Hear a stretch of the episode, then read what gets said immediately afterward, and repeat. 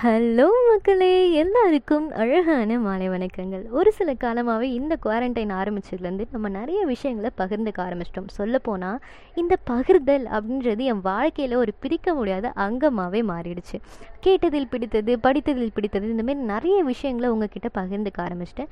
இன்றைக்கும் அதே மாதிரி தான் படித்ததில் பிடித்தது அப்படின்னு சொல்லிட்டு நான் படித்து என் மனசில் இம்பேக்ட் ஏற்படுத்தின ஒரு அழகான கதையை தான் உங்ககிட்ட பகிர்ந்துக்க போகிறேன் சரி வாங்க இன்றைக்கான பதிவு என்னன்னு பார்ப்போம். ஒரு மிகப்பெரிய பிஸ்னஸ் மேக்னெட் ஒருத்தர் இருக்கிறாரு.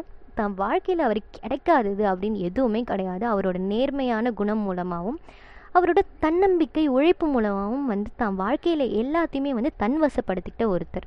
என்னதான் வந்து பேர் புகழ் பதவி பணம் அந்தஸ்து இது எல்லாமே இருந்தாலும் தான் கிட்ட நிம்மதி அப்படின்ற ஒரு விஷயம் இல்லை அப்படின்றத அவர் எப்போ உணர ஆரம்பிக்கிறாருன்னா தன்னோட அறுபதாவது வயதில் தான் இதை புரிஞ்சுக்கிறாரு.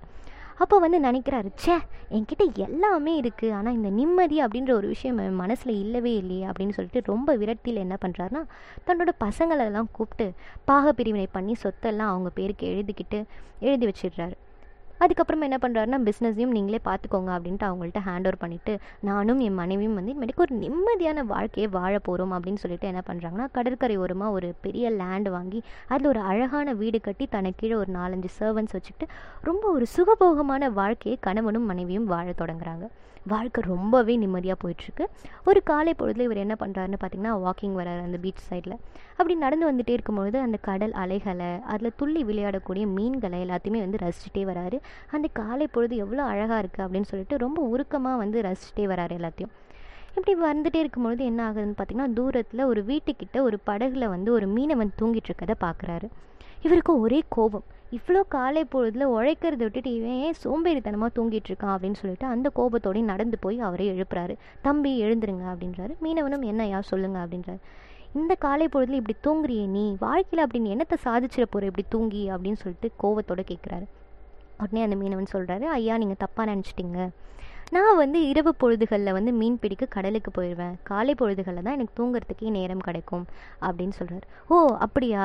அப்போ நீ உன்னோட காலை பொழுது எப்படி செலவு செய்கிற அப்படின்னு சொல்லிட்டு அந்த பிஸ்னஸ் மேக்னட் கேட்குறாரு உடனே இந்த மீனவன் சொல்கிறாரு நான் இரவு நேரங்களில் வந்து மீன் பிடிப்பேன். அதில் வர பணத்தை எடுத்துகிட்டு வந்து வீட்டில் கொடுத்துருவேன். அதுக்கப்புறமா கொஞ்சம் நேரம் தூங்கிட்டு வீட்டில் வந்து கொஞ்சம் நேரம் வந்து சந்தோஷமாக வந்து பேசி சிரித்து விளையாண்டுட்டு அதுக்கப்புறமா இந்த ஊரில் நடக்கக்கூடிய கேளிக்கை கூத்துகள் எல்லாத்தையுமே வந்து பார்க்க போயிடுவேன். திருப்பி வந்து இரவு நேரங்களில் மீன் பிடிக்கிறதுக்கு போயிடுவேன் அப்படின்றாரு. உடனே இந்த பிஸ்னஸ் மேன் கேட்குறாரு ஏன் நீ வந்து இவ்வளோ முட்டாளாக இருக்க? அப்படின்றாரு. உடனே இவருக்கு ஒன்றுமே புரியல. இதில் என்ன முட்டாள்தனம்? அப்படின்னு அந்த மீனவன் கேட்குறான் இவர் உடனே சொல்கிறாரு நீ ஏன் பகல் நேரங்களையும் வந்து மீன் பிடிக்க போகக்கூடாது? தூங்கி வழிகிறதுக்கு பதிலாக அந்த நேரத்தை நீ வந்து பயனுள்ள வகையில் செலவு பண்ணலாமே. அது ப அப்படி வந்து நீ நடந்துக்கிட்டேன்னா உனக்கு இன்னும் பணம் கிடைக்கும். என்ன மாதிரி நீயும் வந்து கடலோரமாக ஒரு அழகான வீடு கட்டிக்கலாம். அதுக்கப்புறம் உனக்கு கீழே நாலஞ்சு பேர் இருப்பாங்க. நீயும் வந்து என்ன மாதிரி ஒரு சுகபோகமான வாழ்க்கையை வாழலாமே அப்படின்னு கேட்குறாரு உடனே இந்த மீனவன் என்ன பண்ணுறாருனா அவரை மேலேருந்து கீழே வரைக்கும் பார்த்துட்டு நக்கலாக ஒரு சிரிப்பு சிரிச்சுட்டு அவர் சொல்கிறாரு இப்போ நான் எப்படி வாழ்கிறேன்னு நீங்கள் நினைக்கிறீங்க? அப்படின்றாரு. அப்போ தான் அவருக்கு புரிய வருது ச்சே அவனும் நம்மளை மாரி ஒரு வாழ்க்கையை தான் வாழ்ந்துட்டுருக்கான் என்ன? அவன்கிட்ட இல்லாத ஒன்று நம்மக்கிட்ட என்னென்னா பணம் இருக்குது நம்மள்ட்ட அதீத பணம் இருக்குது அவன்கிட்ட தேவையான பணம் இருக்குது ஆனால் நம்மள்ட்ட இல்லாத ஒன்று அவன்கிட்ட என்ன இருக்குன்னா நிம்மதி அவன்கிட்ட இருக்குது ஆனால் அந்த நிம்மதிக்காக நான் வந்து இப்போ அதே வாழ்க்கையை தானே வாழ்ந்துட்டுருக்கேன்னு அப்போ தான் அவருக்கு புரிய ஆரம்பிக்குது.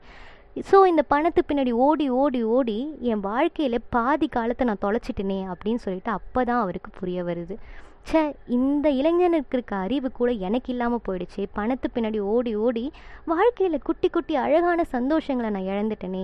என் மனைவியோட ப்ரெக்னென்சி பீரியட் டைமில் நான் இல்லை. என் குழந்தைங்க வளரும் பொழுது அவங்களோட வளர்ச்சியை பார்க்கறதுக்கு நான் பக்கத்தில் இல்லை அப்படின்னு சொல்லிட்டு அப்போ தான் ஃபீல் பண்ணுறாரு ஸோ இதே மாதிரி தான் லைஃப்பில் நம்ம எல்லாருமே வந்து ஒரு குறிப்பிட்ட டைம் வரைக்கும் பணம் தான் முக்கியம் பணம் தான் வாழ்க்கை அப்படின்னு சொல்லிட்டு பணத்தை பின்னாடி ஓடிட்டுருக்கோம் ஆனால் பணத்தை தாண்டி அழகான சந்தோஷங்கள் நம்மளை சுற்றி இருக்குது அப்படின்றத நம்ம ரசிக்க மறந்துடுறோம். பணம் முக்கியம்தான். அதையும் தாண்டி பாசமான உறவுகளும் முக்கியம் அப்படின்றத லைஃப்பில் புரிஞ்சுக்கோங்க. ஸோ பபாய் மக்களை. நெக்ஸ்ட் எபிசோடில் சந்திக்கலாம். Stay tuned